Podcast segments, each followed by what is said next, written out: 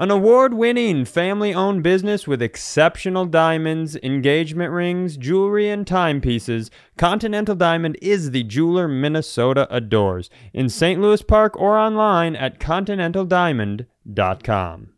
Hey, everybody, welcome to another episode of The Tailgate. It's Packer Week, it's a huge week, and we have an absolutely huge guest. Uh, one of the icons of sports comedy, Frank Caliendo, joins us, talks a little Packers Vikings. He's a lifelong Packers fan. He talks Fox, his time there, stand up comedy, some of his favorite sports memories. This was an incredible episode. I think you guys are going to love it. And hey, check out his uh, website, frankonstage.com. Uh, I know he's going to be at the Omaha Funny Bone soon. He's coming through the Midwest. Check out all his dates.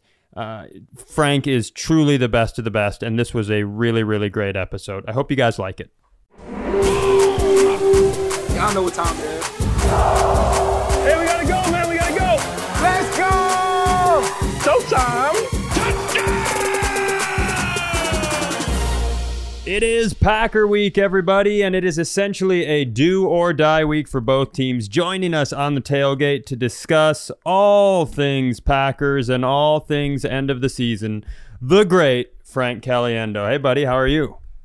Doing quite well. Um, is it is listen? Is Packer Viking week huge for you guys? I mean, it, but growing up for me, it was there was a big rivalry or a, a rivalry, but it was Bears Packers, and I was born in Chicago but grew up in Milwaukee, so we used to have uh, our relatives from Chicago would send us all the Bears stuff. So we're, we're talking 85 Bears, like 6 Mhm. foot by four foot posters.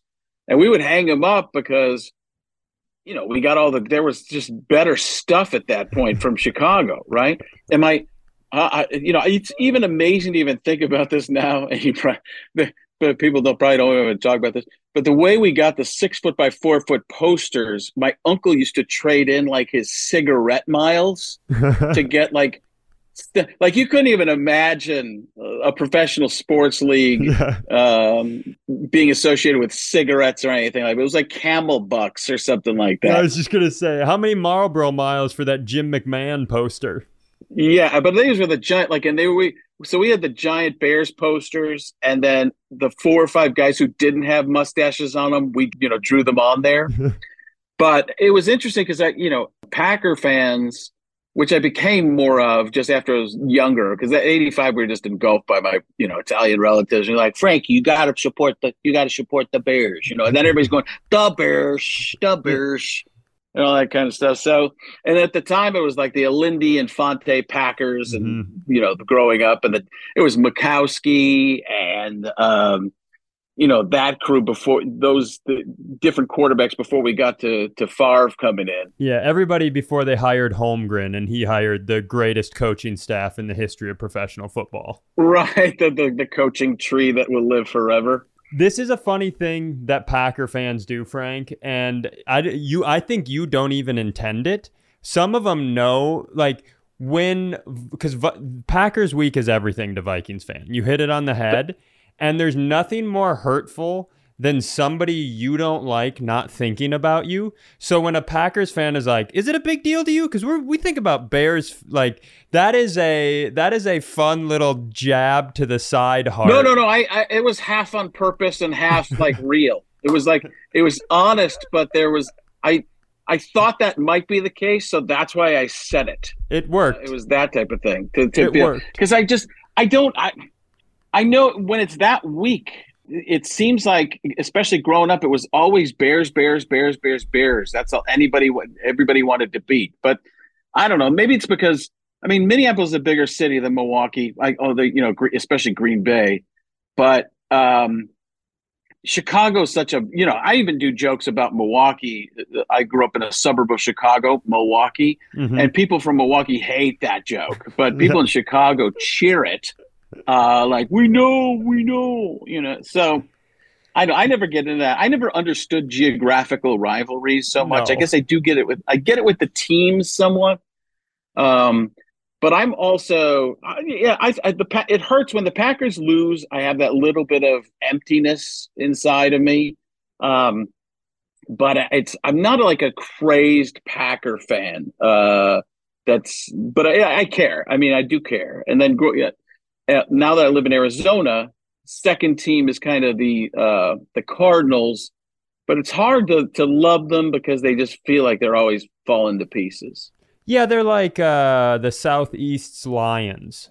You know, they'll have a moment here and there. That's not that joke does not work this year because of what's going on with the team. Yeah. Uh, but yeah, I I can absolutely understand that. I think the long history of the Bears Packers. Uh, you know, I I have Packer friends who they they take such pride in the long like horrible history, but since about 98 since Randy Moss came in and the Vikings Packers were a little more it's us or you guys. It's us or you guys. Yeah. That's I think but I think if you're talking about the history of football, you know, those two franchises uh, you know, they have their stamp on the early days in a way that almost nobody else does. The the Moss Vikings those years honestly those were big. That was big rivalry time. There I, that was some of the most I'd felt it. Um and I think it was because they were such a star star player in Randy Moss. Yeah, there's a that you know it's it's interesting. The NFL markets more to the team because it's the ultimate team game, right? I mean, right. The NBA is all about single players, this player, that player, and it's only five people on the court on each side at once. And in the NFL, you've got uh, everybody's got their job, it is really that uh, Belichick do your job kind of mentality that mm-hmm. if one little cog in the machine falls apart or doesn't do its job, everything's gone. So in the NBA, you can have guys mess up. It doesn't matter, yeah. especially if you have a superstar. They're going to call a foul anyways. You know, I know a lot of people know you and know your career, but I don't know that everybody knows that you started the way almost all Midwestern comedians started in that you had to do and I know this through some of our mutual friends, you had to go on the road, you had to do one nighters, you had to do the rooms in the Midwest. What was it like? Because I've mentioned football on stage in the Midwest, doing small rooms as I was coming up, and people's reaction. You want to talk about tribalism? What was it like doing Madden and doing some of these impressions and talking sports, coming up in a place where people's sense of humor is uh, it doesn't exist when it comes to their favorite team. Uh, yeah, I don't know. Yeah, they definitely people get um uh, a little bit uh put up their their guard on stuff. They, I don't know. The mad stuff I would do is always neutral, though. You yeah. know, uh, it was always neutral and with the people. Like if it was the stuff about Brett Favre, you know, Brett Favre was the Brett Favre of Brett Favre. So without Brett Favre, you wouldn't have Brett Favre. And, that's what that's all about. So they, if you love Brett Favre in Green Bay, people love that you're just talking about. Him. Right. You know, if you're somewhere else, you're like, yeah, it's that. That's all Madden talks about is Brett Favre. I'm sick of it. So it works both ways, uh, as opposed to picking a side or something. I mean, and usually you can get a joke in uh, here or there. Uh, you know, um, uh, uh, making fun of somebody's team, but you better come back, you know, quickly before somebody else says something. Um, so I think the Madden stuff, I, you know, was always pretty neutral uh, going through and doing all those one nighters. Um, to me, it was more of a problem that people didn't know the sports stuff that way. Because oh, when they, sure. people first come out to see you and in, you know, at uh, at comedy clubs, they're not necessarily you're an attraction. You're not necessarily selling the tickets. So they might just be somebody who's showing up that night for a show. And if they're not sports fans, they wouldn't even get that Madden part. So that would be more the issue for me than anything in those days. One thing I appreciate you about you greatly, and, and we have a mutual friend, Mike McCray. Yeah.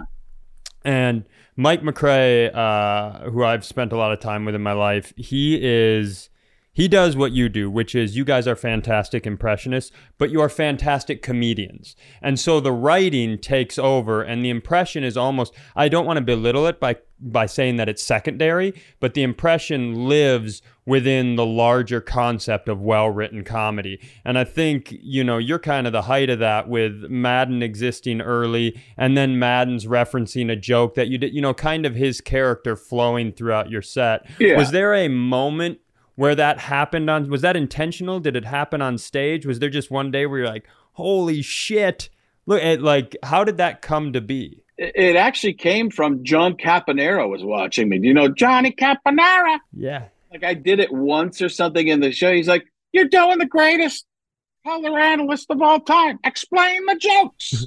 explain every joke." I go, "But yeah, but then if you have to explain the joke, isn't the joke not that good? Not if it's in your act and you explain to them as John Madden. good night, people." I touched on it a little bit, and then he was like, "Yeah, you should just use that." And it really, I, I wasn't even, I kind of did it as a, a callback, a single callback. And he's like, no, don't just use it as a little callback. Explain joke after joke after joke with Madden. And as Madden got out of, you know, being on TV, I ended up I transitioning that same thing to Morgan Freeman. I would just explain the jokes, narrate them as Morgan Freeman if somebody didn't get them. Mhm. So, but that, but that's really the the metamorphosis of Madden, like becoming so much of my act there Mhm. was because John Caponera said to me, "Just do it. Just get in there and do it." Well, it's uh, it really is. It really is so smartly written. I, you know, the other thing, and I, I don't need to turn this into a a, uh, a flowers parade, but anybody, any of us who've ever worked in the the realm of comedy and sports understand how difficult it is to exist there for any long period of time, and the Fox pregame show getting two and a half minutes to have to be funny, be relevant, not make the league angry, not make the sponsors angry, not make the station angry, and still have people go, that was funny enough to watch. That is, I I believe that is the toughest spot in anything sports humor related to be in that position. And also, you have to remember uh, it's on tape, Yeah. so you can't. It's taped and done. So the best things on the Fox pregame show to me, and the same with the NBA on TNT. To be honest with you, when things go wrong and they start ripping into each other, I don't care how good the planned segment is.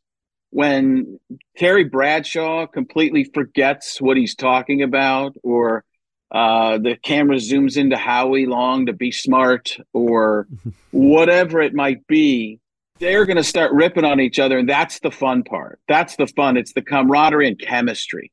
And when you come in and you're a taped piece, you only get beginning and end with them.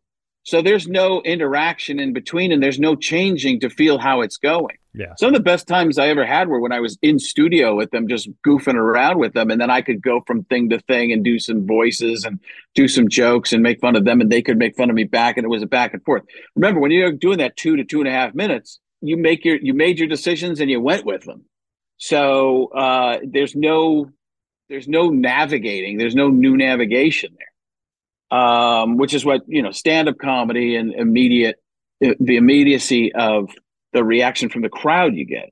So you don't you don't have any of that. That's the tough thing about being on tape. And people don't even know, like, you know, the, the average person doesn't realize you're on tape. Yeah. Even though it looks completely different, looks more filmed, it looks it's edited. They're like, let's throw it to Frank live. Yeah. Yeah. People just think that it's like, no, that's there's nothing live about that. So um so yeah, I think I do think it and it's the sports mentality doing comedy within a sports mentality, which is what are you doing for me this week? Comedy in in, in general and quote unquote Hollywood is like they like this. They, there is some what have you done for me, you know, lately, but it's nowhere near the sports feeling of you. The last game's over, time for the next game. Like it's we're on to Cincinnati. There's that's exactly what happens in sports, and the, building that mentality is there throughout any sports, uh, you know, sports entertainment, especially that maybe not so much of the new younger podcast kind of stuff, but in terms of the in terms of the old school TV stuff, yeah, I mean it's those, those build and those buildings are based on you know John Madden and him ruling the roost and yes. and whoever was there at the time, those old school not and they weren't old school at the time, but you know Fox it was super innovative. If you look, most of the things you see on sports television, if you go back and see how much they were ripped, Fox would start. The game just used to be the game on TV. Nothing was on the screen, and now it's stats and hmm uh, information, all sorts of stuff. That was all Fox, you know. I and people sports writers uh, in columns in like USA Today and whatever, they would rip Fox for changing that. We couldn't live without it. Now, now you sit there with an iPad next to you or your phone looking up things while you're watching the game. And I remember a producer saying to me, I don't see people ever doing that. I'm like, me neither. No way. Would you sit there with your phone looking up stats while the game's going on? And now I couldn't imagine not being able to look stuff up. Re- no one hates change more than people who've loved sports for a really long time. It's like in golf when they first when I think Fox maybe they had a major or something, but they were like, "We're gonna put the tracker on the ball. Right. We're gonna let you see the tail off the ball, just like you do in a video game." And I remember golf people were like, "That's the dumbest thing." And now you're right. Everything they do, everything they push forward is you know it eventually sticks. Even some of the cameras. You go and watch a game live or a, or, you know a golf match you watch that live and you're looking for the stuff that's on the tv you're looking for replays. Yeah. you're looking for things that you're going it's not the same. The television product in the nfl is so good. It's like it's just it's it's a great product that uh, you know i've i've gone to uh, I've, I've been a bunch of super bowls quite a few worked at some. And it's even not the same. I, I, it's you know I, the, the, the live game. If you're, it's really great when you're a, a diehard fan of a team. I think that's great. But just watching other games on TV, I would probably rather watch on TV personally. There's no maybe the most important uh, evolution of television sports, in my opinion, is the first down line. I like I'll be at a game and I'll be like, "Where's the line? Yeah. Where's the?" It is how that impacts how you view every single play is insane. It is it is really really crazy. Yep, totally, absolutely. The uh, you mentioned it is that that clash with you were talking about uh, how sports is a what have you done for me lately type of situation, it is interesting because that is the mentality. It's like, well, you won last well, week. Look, well, look, San Francisco versus Baltimore. Yeah. If you look at that, it's it's Brock Purdy's out of the running now, mm-hmm. and uh, Lamar Jackson is uh, at the top, and you're like, yeah, it was a prime time type of game, an important, a super important game. But if that game had happened six weeks ago, nobody cares and you're on and you have plenty of games to to recoup on that or if you're Brock Purdy and if you're Lamar Jackson you have time to build or uh, up or down either way on what you did last night. I mean yeah. so such a what happened this last game like that's so much more important in terms of you know MVP voting or whatever you know whatever. I'm sure most of these players would actually rather win the Super Bowl than care about MVP, unless you're a wide receiver, and then you'd yeah. rather get MVP. Yeah, that'd be. I mean, a. I think that's just more your personality, and b. You want to be the first wide receiver who's like, "Hey, I did it. I'm the most valuable player."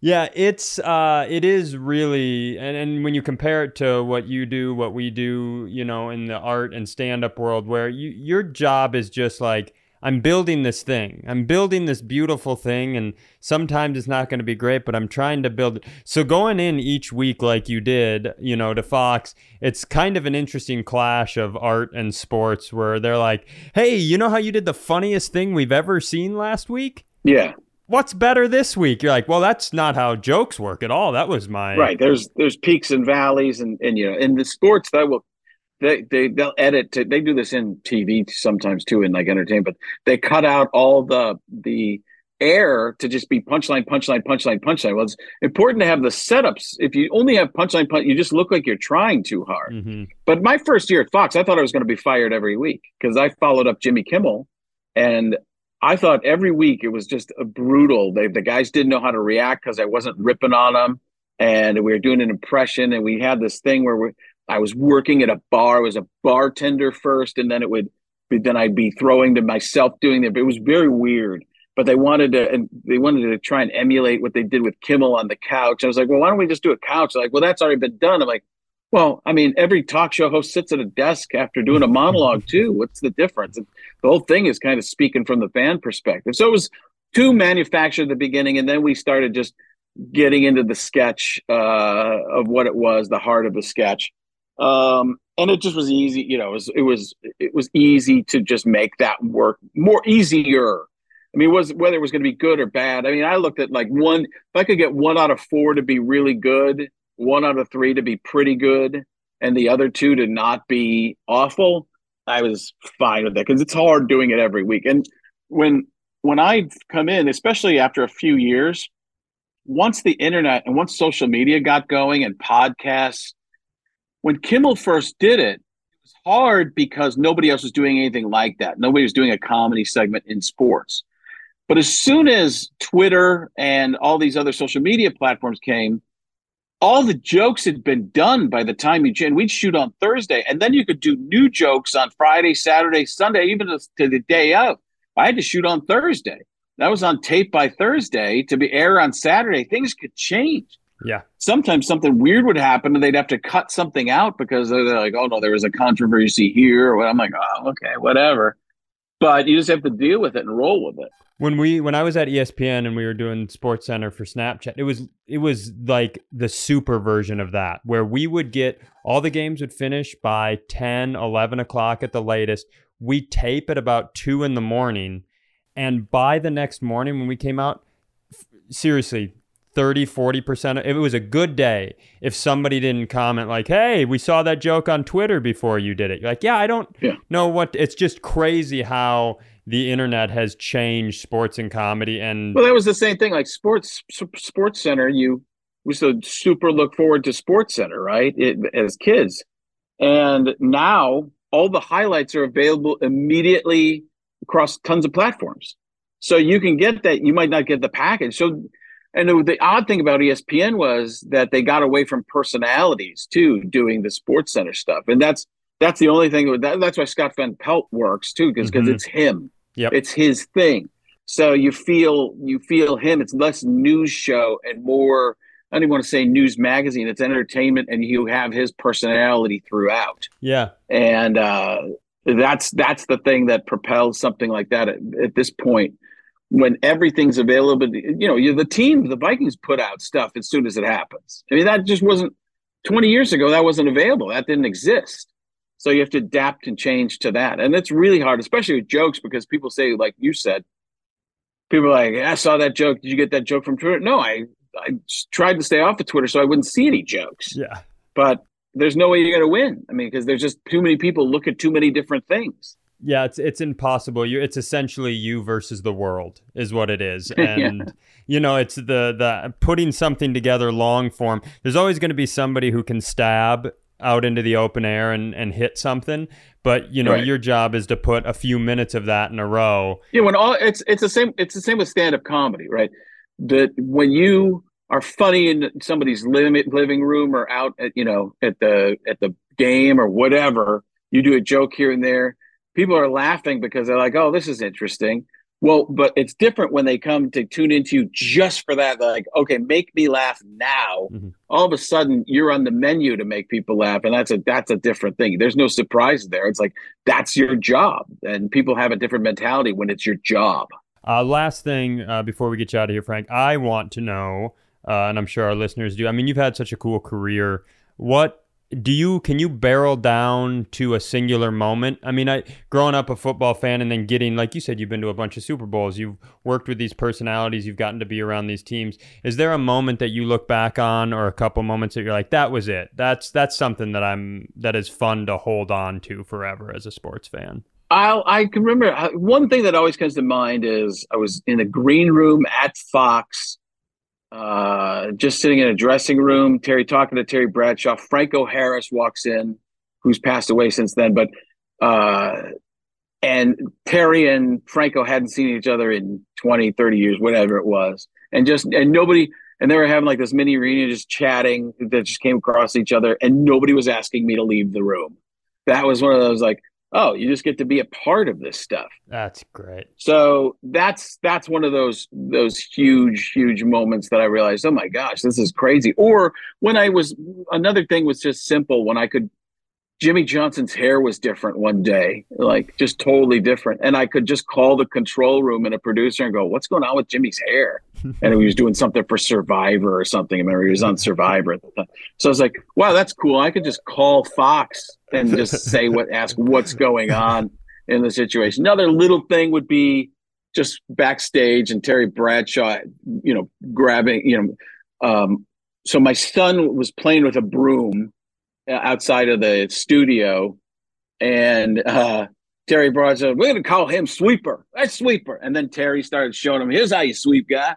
and then Howie came out later, and he's holding Joey, my son. He's like, "This is we call this the discus," and he's just holding him like he's holding a discus. So it was, it was those moments here around these Hall of Fame giant personalities. That's great. Um, that were really great. That that are just moments for me that I always remember. Yeah, that's a really the one with your kid. That's it's always stuff with my kids. I mean, that's everything ties back to my kids. Uh, for me, as far as my, I don't care about things for me. I don't know. I I have all these things like you know, been on the Tonight Show with Tom Cruise, and just I was in the dressing room, and all of a sudden he just appeared behind me. That's where the aliens set him down that day, and I was just like, man, this is crazy. But the the it's but the things the moments where i've had my daughter got to meet a bunch of different avengers and stuff like that when she was into marvel at the highest those are the cool things for me when the kids get to experience this stuff. That's even better for them to me than anything i get to do. Yeah i just recently this year had my first child and uh, you know you hear you always hear